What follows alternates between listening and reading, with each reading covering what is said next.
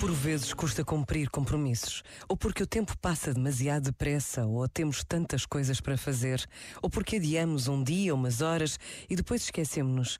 Este esforço de acordar todos os dias, pensar em tudo aquilo com quem estamos comprometidos e cumprir sem deixar para amanhã é mesmo um desafio que exige determinação. Por vezes, basta a pausa de um minuto para encontrarmos esta determinação e precisamos não nos esquecer de que não estamos sós. Deus ajuda todos os dias, a todas as horas.